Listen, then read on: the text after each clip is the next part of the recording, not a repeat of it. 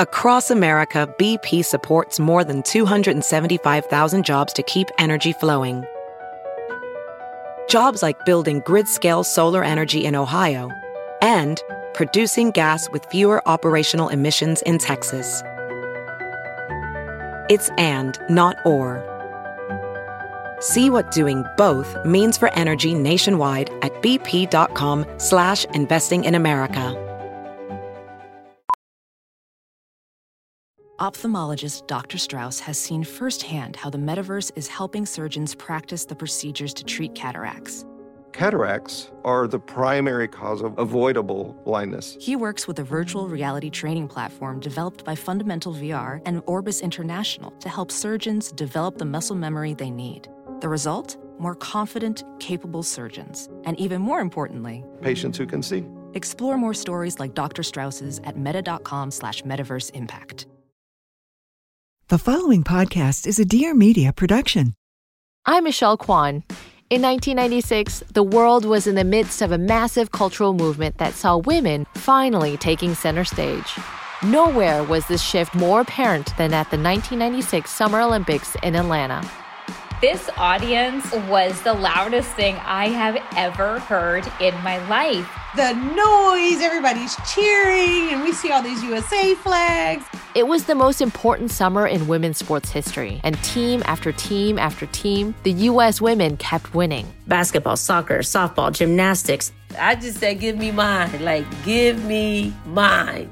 Join me for Dear Media's Summer of Gold presented by Together. Listen wherever you get your podcasts. I had this like moment where I was like, oh my gosh, I'm so much cooler than my body. And I truly didn't feel that way my entire life. I like developed very young, like puberty wise. So all through school and stuff, like people would compliment me on my body. So this became a part of like my identity. And I think I didn't really get to like understand who I was a lot because of it. And going through this, I had to realize that like this is a vessel. Like I will get old and I will not have the same body forever. And that's fine because it's not meant to be the coolest thing about me.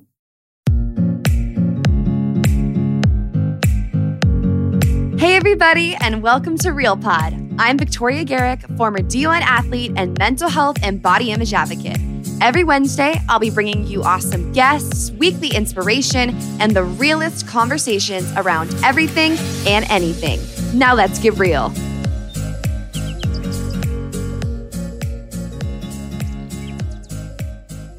Welcome back to Real Pod, everyone. I hope this podcast is finding you well. I'm so excited for today's episode because one of my Instagram besties is here. You know, when you meet someone on social media or you DM or you follow each other and you just like literally have a friend romance, I feel like that's what happened with me and Kylie. I just love this girl. I think she's so radiant and so cute and just so special. Kylie is a photographer and influencer whose fashion, comedy, and photography content has amassed her over 350,000 followers across social media. Here's the catch though. If you look at Kylie's Instagram, which you should check it out, it's beautiful. She is such an artiste. Yes, I just said artiste because I feel like artist, you know, doesn't really do justice to the incredible work that she does. But while her job is to create these portraits and these photographs that are perfectly posed and carefully curated, she's also a human, right? She's just like us. And and Kylie has had experiences with body image, with food, with overcoming eating disorder. And I think it's really powerful to hear these things from someone who online looks like they might have it all together. So, this episode is really going to be proof that regardless of what you see on social media, you never know what someone is going through. I can't wait for you all to hear this conversation today with Kylie. Before we get started, I want to give a shout out to Haya, who left a five star review that says, Love the realness. Hello, Vic. I listen to your podcast every week, and the realness is amazing. Thank you for putting a smile on my face. Real Pod makes me realize how we should always feel grateful for our minds and bodies.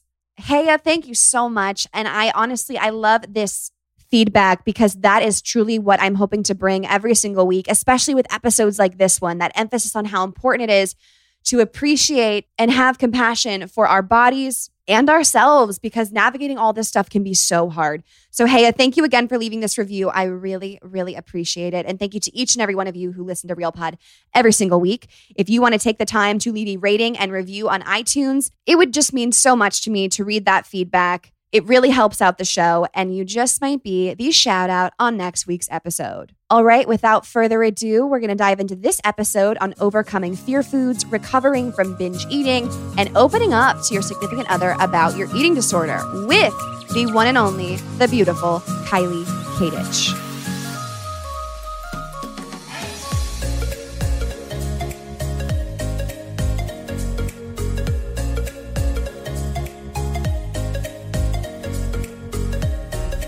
I'm literally dead looking at both of us with our primrose mirrors. You're the only reason I got mine. Stop it. Do you mean it? I was just idolizing actually the behind you, the cutest sign. It's like you're doing what does it say? You're doing It's- great bitch. I yeah, it says that you're doing great, bitch. so I just I need that when I walk into my office in the morning because some days I walk in No, and you I, do. I'm just feeling so negative. I'm so in my head, or maybe I'm not motivated. I just need that slap across the face in cute, bubbly red letters. You absolutely do. It's also adorable to think of you ever not being positive because I feel like you are like my source for positivity. And I feel like so many other women's source for positivity. So that's like adorable to think of you not being positive because I swear to you, you're not positive is like me at my high. Like you're just, you radiate so much good energy. I was literally going to say the same thing to you because as I was prepping for this, I was looking at everything and I was like, she's always so adorable. She's always got this great energy.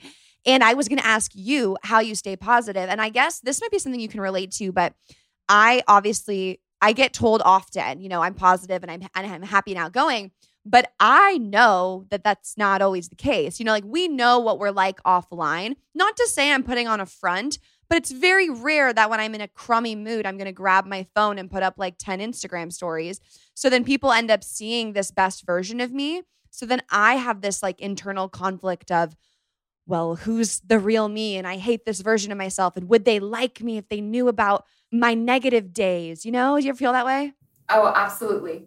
I think about that all the time because you're right. We only show, it feels a lot more natural to show times when you're feeling good. Like, I can't think of a time where I was feeling crappy where I had like the mental energy to like post about it. I'm like busy trying to get myself out of that, that I don't even have the ability to go ahead and step out of that and video myself or post something. And I think about it a lot. Like, I'm like, when people tell me I have a perfect relationship or something, I'm like, you should have seen the fight we got in last night. Like, you should have seen. Like, it, it's hilarious that people will think that, but yeah, it does feel like a disconnect sometimes. But I think everyone feels it. Yeah. And that's hilarious because I also was like, her and Alex are literally so freaking cute. And of course, I like want all the deets there. But something else that you just brought up, which is so fascinating to me, is I think in general, people, normal people, try to curate like a very perfect, beautiful feed because they're self conscious or they want to portray that life online. Whereas your situation is interesting because that's art to you. That's your creativity. That's your job, you know, and you're not doing it for the wrong reasons. You're doing it because you have this eye where you can think of these colors and these poses and these scenes that elicit some type of feeling for the viewer and it's it's beautiful and that's why like I love following your page. But do you ever feel this weird disconnect or like it is so perfect? All the time. And it actually feels so good to hear you say that because it makes me feel like this, like, she gets it. Like, you know, I feel like I've tried to bring some like myself by like, I try not to wear makeup on my story. And like, I try not to like be like only showing like really picturesque things all the time. Like, I, I try to remind people like, what you see on my feed is purposeful because that is my passion and I touch every part of it. And I like pretty photography. And it's not because I like only seeing myself pretty. I'm actually very comfortable seeing myself not looking perfect. And I've had to like learn how to do that, but I'm really proud to be able to be like, no, I'm actually comfortable with that. I don't mind not wearing makeup or not being in this certain thing. But when it comes to like my art, there is a certain aesthetic that I love to see. And it's it's not even about the way I look. Like sometimes I'll even ask friends, I'm like, you pick out your favorites of me. Because if I were to pick out the favorites all the time, it would be about like a certain way I look. And I genuinely want it to be about the art and not just about the certain side of my face I like more or the certain like positioning. It's building like a painting almost where there's so many elements to it where it's not just a pretty face. But I, I do often think like, oh my gosh, do people think like I have to be perfect all the time and I'm like striving to be this like perfect robot girl? But at the same time, I'm like, but it also feels weird to, to not do that because I love it so much that yeah. So it feels good to know that you understand that it's it's art. It's not necessarily real life. And I try to make that clear with people through like stories and video. Yeah, you can see that it's an art form. It is, it is 100%. And I feel like that is the biggest difference between what you do and like what I used to do that sent me down a dark path was like, what you do is art. It there are so many things involved in it. You have this eye and this ability to create something that's special and you know stands for so much more than like what some person might see when they just look at it once. Whereas, you know, you you look at someone like me back when I first got obsessed with Instagram or just, you know, a handful of girls these days who it it doesn't bring them joy but they feel like if they're anything but perfect online, they won't be accepted or they won't be good enough. And it's almost like it's fueled by this fear of being revealed or this fear of not being enough. And I think that's a major difference between a curated feed from me my freshman year versus the beautifully curated feed that you work to put out, if that makes sense. I completely agree because I know the difference. Having been in it myself, it sounds so silly, but even just giving people the power to pick the good photos versus me picking them has helped me step out of it even more by removing that. Making me an element of the photo sometimes isn't good because I shouldn't really be looking at what my face might look like in that, but more of like the imagery in a total sense. And so that's why I love having people pick favorites because I know what it's like to nitpick yourself I think a lot of people can relate to that experience. And especially if you're looking at photos of yourself all day, that's human. It's so easy for me to be like, don't like that, don't like that, don't like that. But it used to be toxic. I wanted to post on Instagram and I was way, way, way, way, way more concerned about what I looked like. And I didn't care about anything else. I don't care what's behind me. I don't care if there's yeah. 10,000 people. Like, I don't care if my friend has their eye closed. Like, I want to make sure I'm looking good. And that was where it was like, it toxic and it didn't make me happy. Like that was not fun. Thanks for sharing that. And honestly, when we first got in touch, you had said, you know, I really relate to what you're posting around food and body image and and binge eating and, and intuitive eating. And that was awesome, first of all, that you you messaged me that. But I was taken aback because, you know, it's the irony of I post all the time reminding people what you see online isn't always the full picture. Everyone is going through something.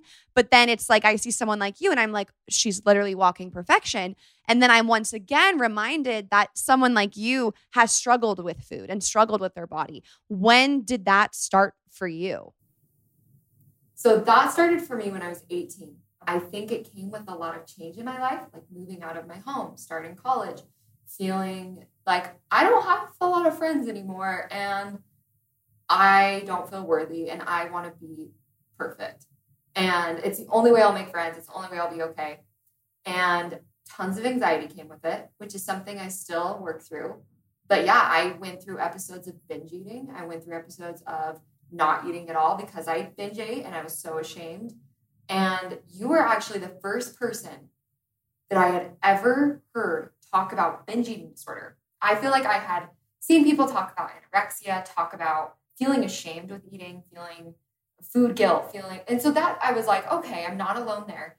Never had I ever heard someone talk about binge eating.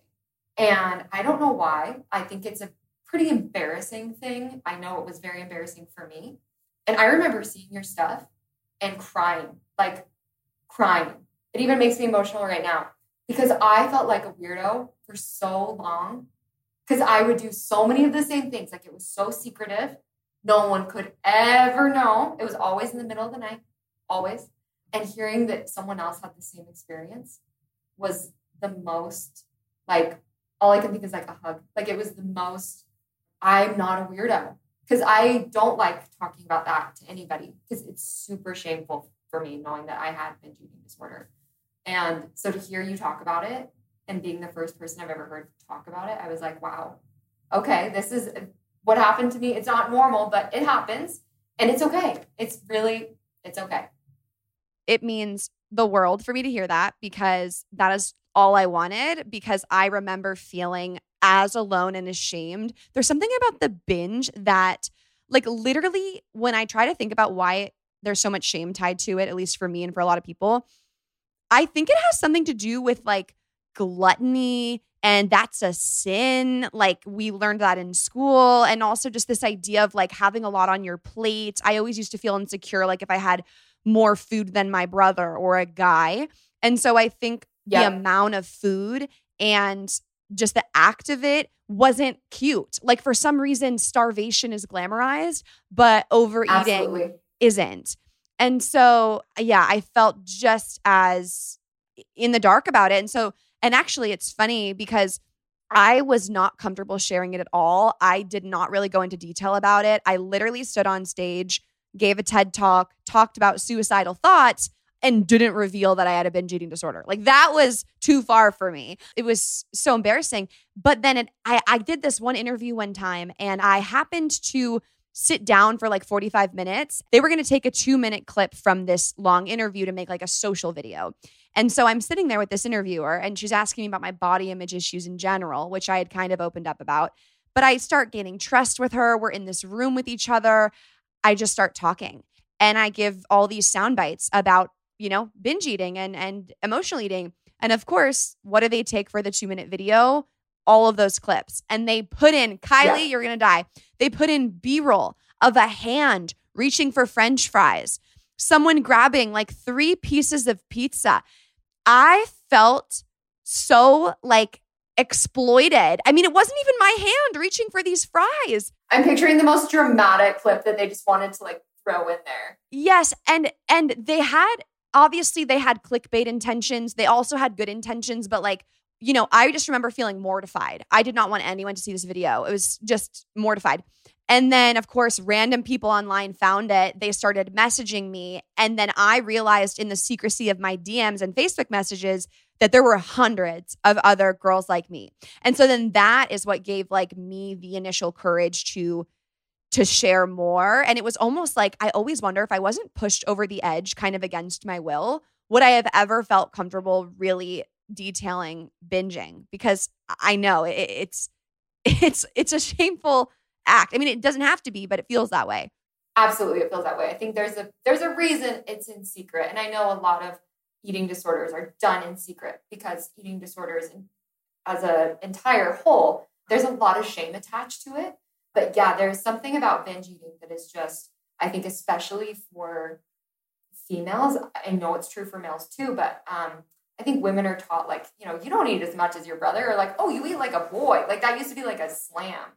And so I think, especially for women, it definitely made me feel unfeminine um, yes. and definitely made me feel gluttonous is a great word that you brought up. Yeah, that was definitely the most shameful of them all. And it always happened middle of the night very secretive. And then I would feel like crap after. My brain couldn't understand that it was like, okay, you tried it and it didn't work. It was like you just had to keep doing it. Okay, so if you're like me, you get randomly panicked in like general situations because I was at a CVS the other day and I was at the front of the checkout line and I was digging through my fanny pack and I couldn't find cash. And I felt so pressured because there was someone behind me and I feel like I was taking too long. Yes, you know the struggle. Well, I have a solution for anyone like me who's tired of digging around in your bag to find money. Have no fear. There's no more need to struggle because now you can simply pull out your phone and use super easy touch free payments with PayPal and Venmo. Yes, PayPal and Venmo. You will never have to worry about finding your cash or card again. It's beautiful. And additionally, you get $10 cash back on your first in store QR code payment of $20 or more. So you're literally getting free money by just using PayPal and Venmo, which, if you're anything like me, you already use both of these on the daily. I use Venmo all the time to stay even and up to date on transactions with friends and family. And I use PayPal to pay all of the wonderful freelancers who help me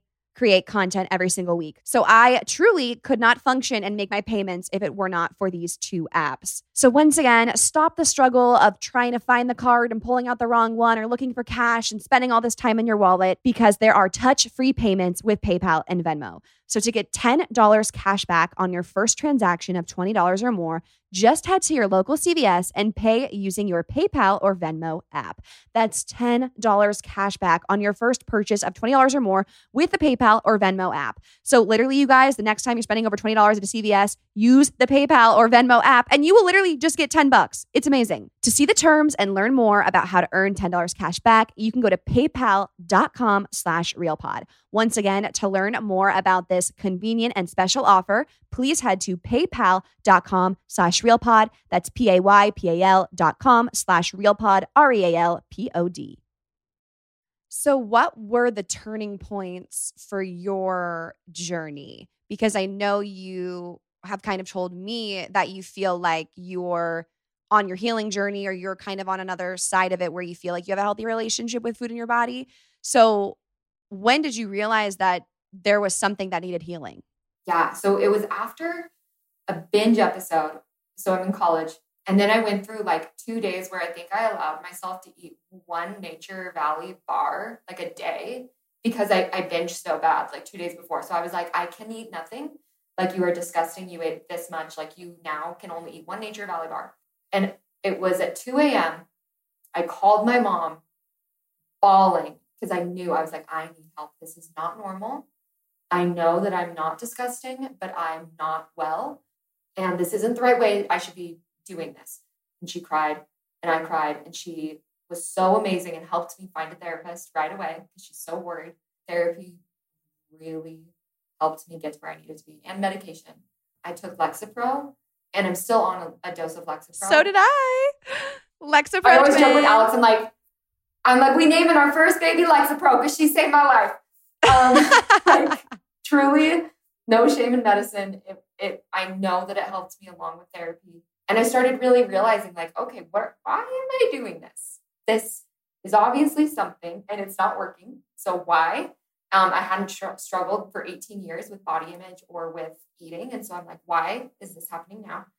Kind of figured out some of those things that had happened to me that I I hadn't really dealt with and I also, it sounds, I'm not saying find hope in a man, but Alex also really was the first man that ever just, he just loves me. And he does not love me for the way I look at all.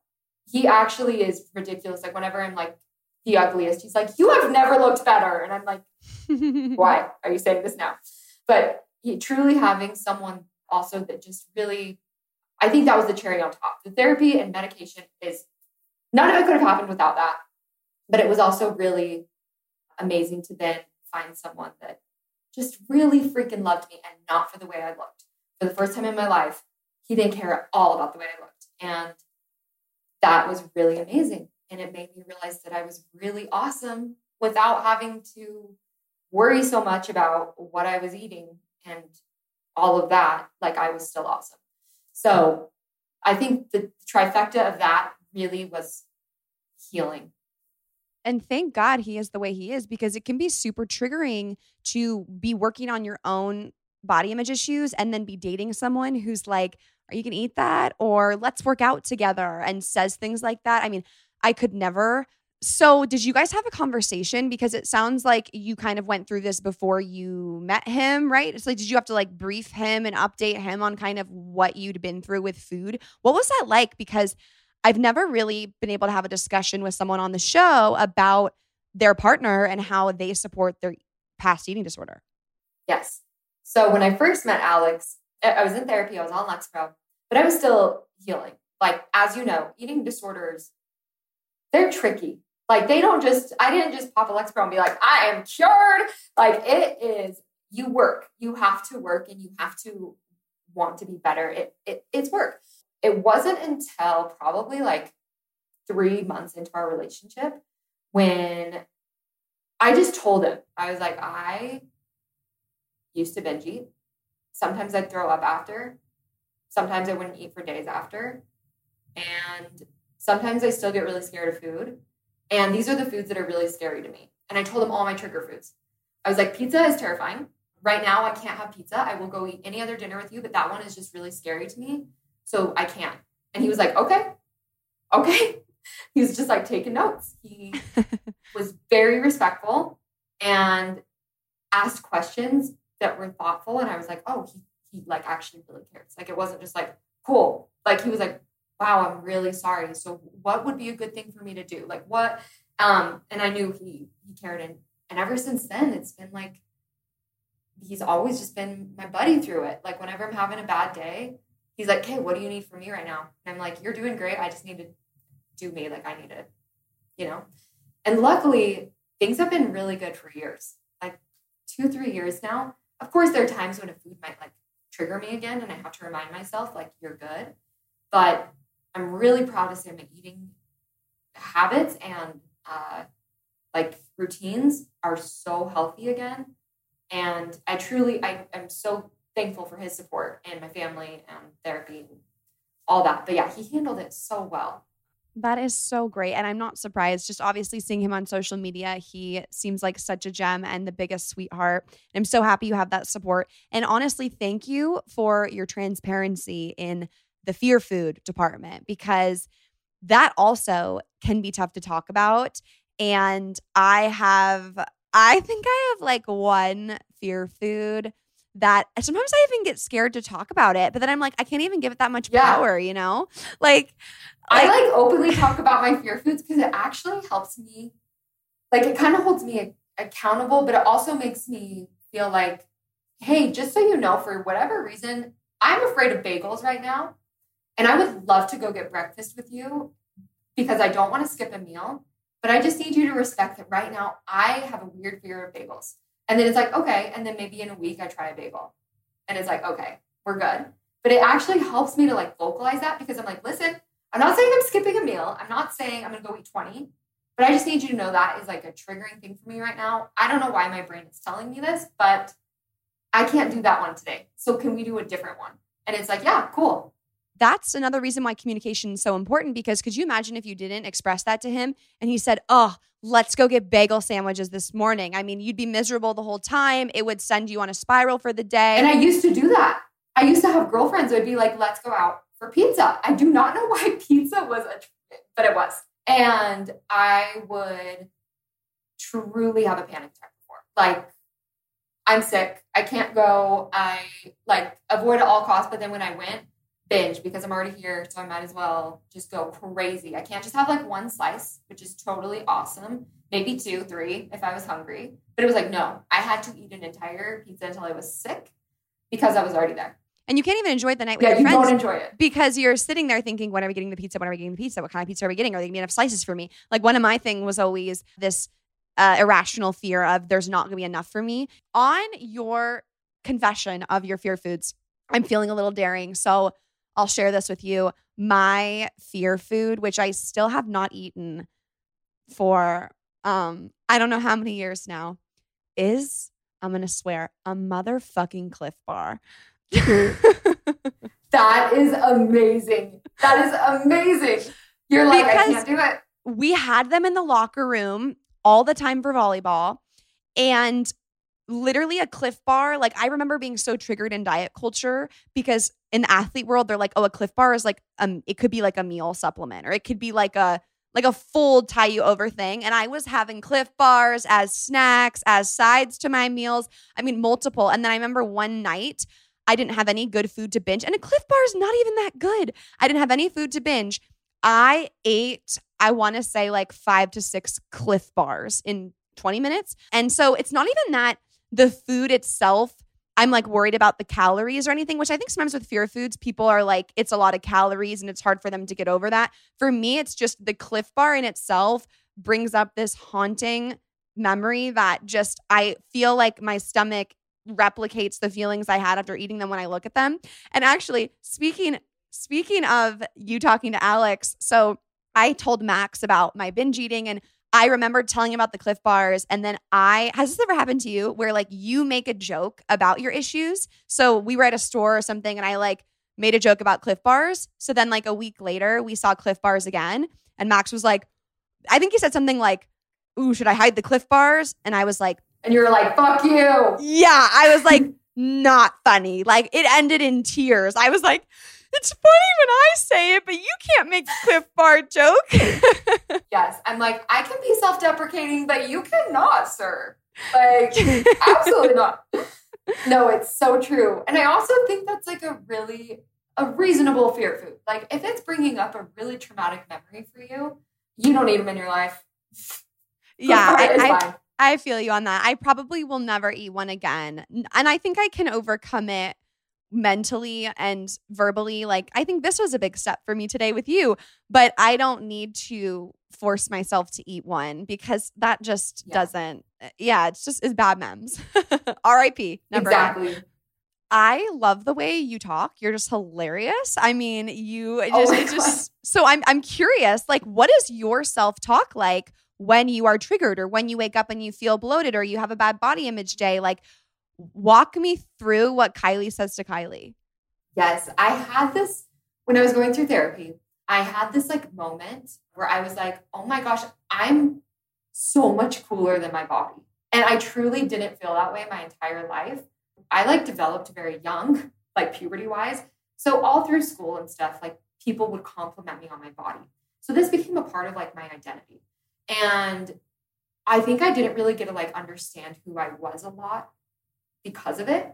And going through this, I had to realize that like this is a vessel. Like I will get old and I will not have the same body forever. And that's fine because it's not meant to be the coolest thing about me.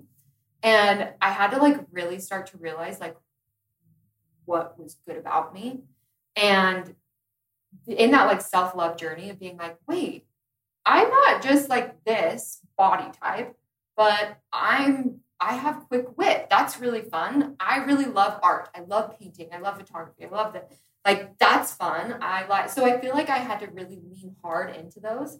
So that way when I was having a bad day, I could be like, that's okay um, I'm a lot more than right than this. Like I'm a lot more than just this.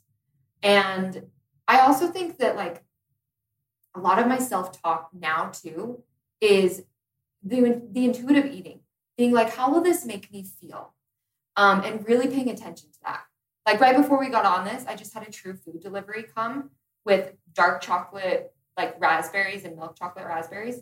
And I probably just ate like two handfuls but I didn't feel bad about it at all because I was like, that sounds really good.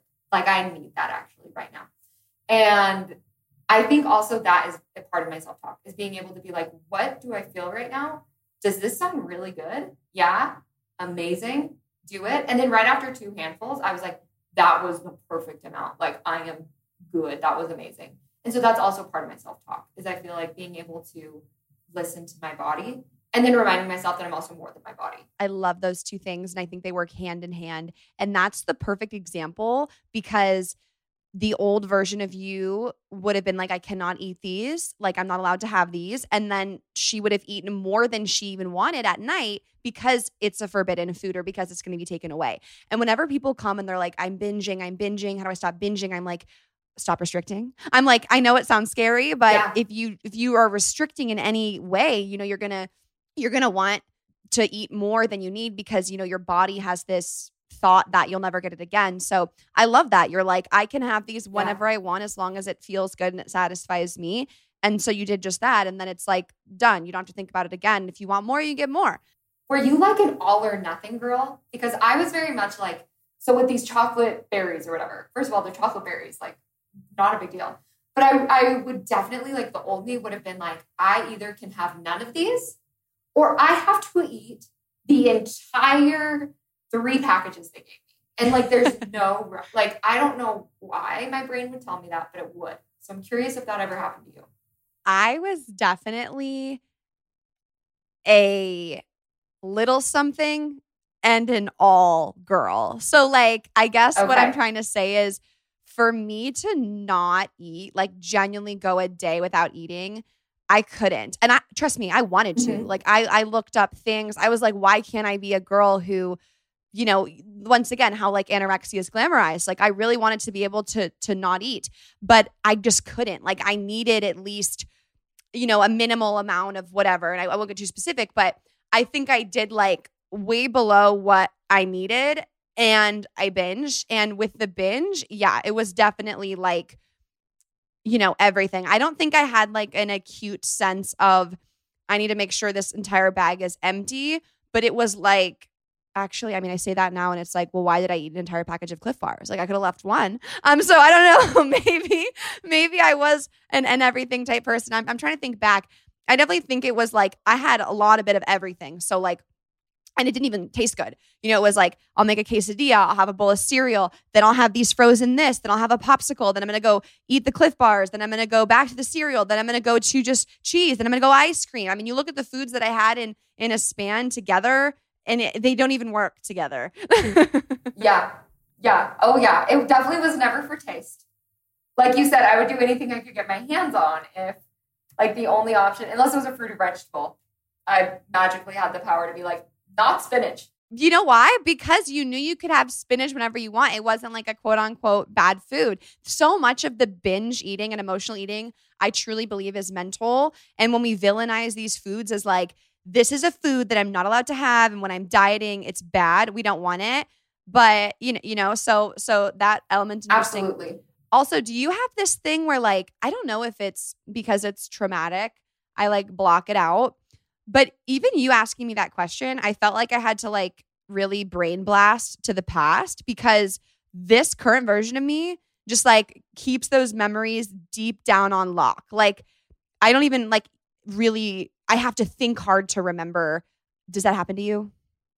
All the time. Like you've been talking about this now when you asked me when I told Alex you would think that would be engraved in my memory like a very emotional thing and i was like i don't re- i just told him like i really don't remember also patterns of behavior like in the deep dark binge i really don't remember a lot of it I've definitely blacked out i think it was embarrassment and i think that our brains protect us from feeling embarrassed and i think that that embarrassment just protected me from feeling like remembering it really vividly i know exactly what you mean on the same note, I had a weird instance recently, and I just talked about it on my podcast where a doctor told me to, like, you know, stop eating certain food groups, and it like really triggered me. And oh, wow. She basically was just like, be mindful about eating these things because your cholesterol is high, like, whatever. And I was very caught off guard and I was very triggered. And I that day started to get like, I almost want to call it spidey senses, but like my binge senses were tingling of like, when is all the food gonna get taken away from me? I just got new reels placed on me, so I gotta eat them all. And I was like, what is happening to me? Because it had been such such a long time since that that voice or that like like reckless, you know, drive pull to devour food had been inside my body because it had been like two years. Yep. So that's also weird for me as I'm like, whoa, I remember this feeling because when you develop a healthy relationship with food, I think the beauty is you do start to forget your old toxic ways. You totally do. And you start to enjoy. I missed food so much. Like, I wouldn't eat certain things because of my fear of food. And I missed him. I missed him so bad. Like hilarious to me that I would just be like eliminate completely. But then yeah, you like remember and you're like, oh, yeah, this was awesome. I'm so sorry that happened to you though. I know I would have been the same way. If someone was like, hey, you need to eliminate this, I'd be like, why? yeah. I can have yeah. a little bit though, right? Like, why? Yeah, yeah definitely. I just needed like a week to get over it and be like, okay, I I I went to extremes in my head. It wasn't that serious. I'm sure you deal with this too when like someone comments something or sends you a message and you know you have to like you're like, "Well, I didn't want to have to pull out my toolbox today and climb this mountain, but I'm strong as hell and I'll do it because I'm not going to let you stomp on me. Yep. Hearing all of this has literally made my day in a weird way because I relate to everything you've said. I feel like we're on such similar wavelengths. And I'm thinking of the people listening to this who are going to be like, yes, yes, yes, yes, yes, who haven't heard this said anywhere else. So love you for that. And also, I've been dying to know some of your coping strategies, like some of the more positive things you do now on a daily basis to kind of protect your energy and where you're at now with a healthy relationship with food. I loved how you said, you know, you let friends choose pictures so that you can't be super focused on your appearance. But honestly, like balancing your recovery and your healing with the content you create obviously you ha- you have to have some some tips so if you're open to share i'd love to know yes oh my gosh yes um intuitive eating intuitive eating i can preach it back and forth. It is the only thing that works. I will put my life on it. Um, it is the only thing that works because I truly believe canceling an entire food group just isn't right for anyone. It doesn't mean you need to always eat that food group, but canceling it is not the path. And it took me a while to figure that out, but it works. It works so well and it's so freeing and so good. It kind of reminds me of being like a kid again, where I'm like, if it sounds good, I'm gonna just eat it. Like it, it's kind of awesome. Like I don't know why we don't do this. And I've also been at the same weight now for two years. I used to fluctuate like crazy, and now I like don't even think about my weight. I actually don't know what I weigh, but I know that I fit in the same clothes for the last two years pretty consistently, and I will eat whatever the freak I want. And I'm not saying that's the same for everyone, but I think not thinking about it somehow just made my body find like homeostasis. And it also was really good to know, again, personally, that I can eat pizza. And then the next day, I'm not going to look any different. Just like eating a salad is not going to make me magically look different. Like, it's really crazy to think that, you know, changing up your diet a little bit, spicing things up, trying new things will like catapult in this like crazy, I'm a new human being because it just doesn't. And that has really helped me too, being like, if I want to eat this right now, do it because it really just doesn't matter that much. And yes, of course, weight will fluctuate. That doesn't mean like I'm going to be the same size forever, but it is just interesting seeing that I used to really struggle with like fitting in clothes, not fitting in clothes, fitting in clothes, not fitting. And now I just don't even worry about it because I know that my body will tell me what it needs. It will tell me when it's full and it will tell me what I'm craving and it, it's all good. Like it's just really not as big of a deal as I made it for so long. And another thing that helps me is just enjoying things that I enjoy aesthetically, but also really enjoying things that I enjoy not aesthetically. Like skincare is healing to me. Like there is something to sensory therapy. Doing a hot shower and a face mask, I'm reborn. And that's also kind of an aesthetic thing. Like I'm taking care of the way I look. Like it might feel that way to some people, but for me, that is very therapeutic. And it also makes me feel awesome and beautiful. But then I'll also go on a long walk with Alex and get sweaty and gross. And I love it. So I think focusing on things that are about beauty and also not about beauty uh, is helpful. And just figuring out things that make you awesome that aren't the way you look because the way you look is the least interesting thing about you. My body is the least interesting thing about me. Like there are so many cooler things. And I think focusing on that is super healthy and definitely a way that I feel like I've gotten to where I am today. All of those are amazing. And I especially want to highlight that last point because people have a tendency of disconnecting from their body. It's this weird thing where people act like their body's just an accessory, honestly. People feel like their body is an accessory. They're like, I want to change this, I want to do that, I want to think I want this different. It's like it's like they imagine their head and then this body as if it's replaceable, but I really think it's healthy to get in tune with your fingers and your toes if you have that if not just your your heart beating in your chest and realizing you're all connected and it all works together and it's a beautiful thing that's happening internally for you to live a beautiful life as opposed to you know this like mix and match my body is is supposed to be you know the most important thing and i always say that as well you know i don't prioritize my appearance it's just not the top of my list anymore. And that's a very freeing thing Yeah. as well for just living life, you know? Like it's great. And and it does take time. And, and it's a balancing act, you know? Yeah. Because I would be crazy if I said, like, I don't care at all. Like, there's a reason I dye my hair. There's a reason I enjoy makeup. I like to to look pretty. That is, I think, something that we can never just eliminate.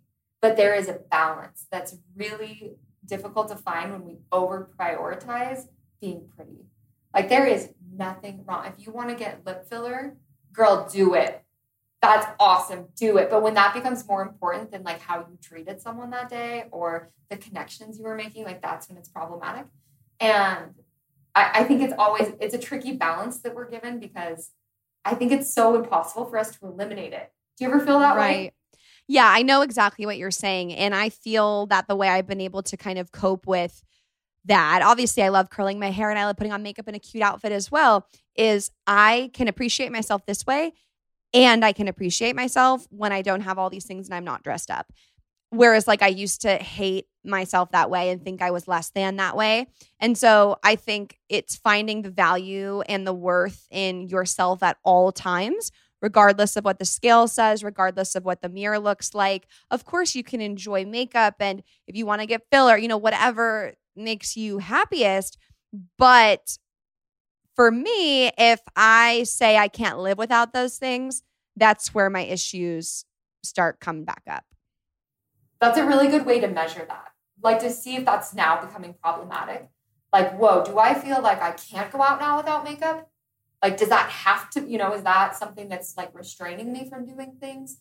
That's like a good way to, to gauge like a healthy level of feeling like doing something to change your appearance, making you feel beautiful. Because at the end of the day, like appearance doesn't make you beautiful. We learn this with age.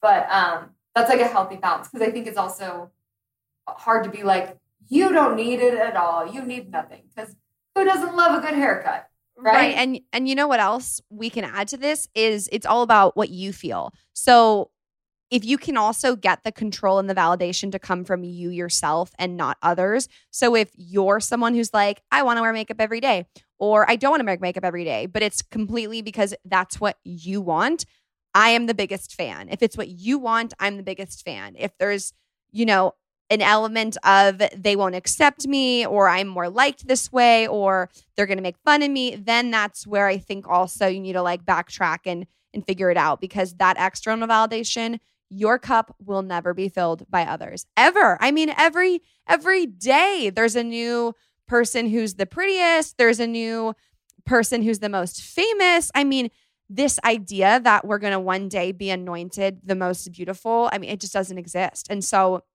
you know, realizing that and then being the one to control it. I'm so proud of our growth. I am too. Also, that was like the most I'm just listening to you in like infinite wisdom because it's so true. the day that you can like let go of like, I need them to like me. We were talking So about that the other day because I I posted something and said not everyone has to like and accept you and you responded and were like needed this girl. Oh, I struggle big time with that to this day. I struggle with that. Uh, not so much anymore about my looks. I'm like, if you don't like the way I look, I don't care. But if someone doesn't want to like me, truly, I get wrecked. And it's something I've had to work through because I'm like, guess what? A lot of people won't like you, but also you don't like certain people. So it's not really that big of a deal. But it totally, it, it still is something that I'm like, why didn't the guy at the gas station tell me I was the best person he's ever met? I'm offended right now. Like I, I have, I struggle, but I'm, I'm working through it. But yeah, that is like really tough. And of course, I picked social media as my job. So here we are. Love it. I I relate. I don't think I'm working through it. Yeah, I- I can feel your pain. The one thing that my therapist said that helped me was the classic, "Do you like everyone?" To which I said no, and she said, "You know, then why should everyone like you?" And I was like, "Ah, this is why I pay you to theoretically, metaphorically slap me across the face." I was listening to uh, music with Alex the other night, and it was a. Do you know Kacey Musgraves? yeah, I'm going to butcher the lyric, so please look this up. Like, don't take my word for it. But it was something about how like you're not everyone's cup of tea. And she explained like all these different types of tea. And it's like some people hate black tea, some people love it, some people like sweet tea, some people hate it. Like, but at the end of the day, like you're just not going to be for everyone. So same analogy, but I don't know why. I like paused the music and turned to Alex and I was like, I'm not going to be everyone's cup of tea. I'm not. And he was like, okay. And I was like, but I'm going to be so, I'm yours. You love me. I love that it comes back to food. That's so true. I mean, there's people that don't like pizza. What? Talk about pizza. There's people that don't like it. Yes. I mean, and that has nothing to do with That's why I'm like, the Clif Bar thing's fine. Just one brand. Yeah. We got plenty of other bars, baby exactly, exactly. That's funny. Oh my God, what a full circle moment. Not everyone likes every type of food. Not everyone's going to like you. Peace and love. Bye, guys. Not everyone's going to like you. And that's okay. I also saw this quote, which we can leave it here. This is iconic. It's like, not everyone's going to think I'm funny and pretty. And that's okay. They're wrong, though. Absolutely, they are. Yes. I but I love that energy because it's like, if you think you're the funniest and prettiest person in the world, baby girl, you are. Like, who cares? Because the more I've been able to be like okay with the way I look, I'm like, if someone were to comment something rude about the way I look, I would actually laugh. And and I mean this like uh, very genuinely. I'd be like, okay, because I'm very okay now with the way I am. Whereas, like, if someone were to tell me I spelled something wrong for some reason, triggering, I'm like, I know I have dyslexia. Okay, don't come at me. Haven't worked through that one yet come over to my IG. I, I spell things wrong every story. It's kind of become a joke now. I just I don't have the time to double check. Um, Truly, me neither. And I will ask for recommendations. I'll be like, guys, I'm really I need a recommendation for this. And the only thing I'll get in my question box is like like asterisks with the correct like wording. I'm like. I'm like, you bitches know what to expect now, okay? It's all gonna be wrong. but I, I really think that, like, yeah, it really comes from within because I've seen it in myself that once I can be like, yeah, I'm good there then it doesn't matter. Obsessed, officially obsessed. I was obsessed with you pre our real human meeting, even more so now. You are the best. Kylie, thank you so much for everything you shared today. I'm so grateful that you trust me with this conversation and trust Real Pod. So, not taken lightly. And I just really, really appreciate you. So, thank you. Oh, I appreciate you so much. Thank you for all you have done for me even before I reached out, you have helped me more than you know. And I I feel the same way about you. I love you even more now. Thank you so much for listening to this episode of Real Pod. If this hit home or helped you in some way, send it to a friend, a teammate, roomie, share the love, share the realness. New episodes of Real Pod come out every single Wednesday. So make sure you are subscribed to this podcast so you never miss an episode. To leave a rating or a review of the show, head to iTunes and let me know what you think. I love hearing from you. Not to mention, you can stay connected with Real Pod throughout the week, seeing behind the scenes info and sneak previews of upcoming guests by following the at Real Pod account on Instagram. All information about today's show and guests will be linked in the description of this episode. Thanks again for listening. I love you guys so, so much. Let's go dominate the day. And as always, keep it real.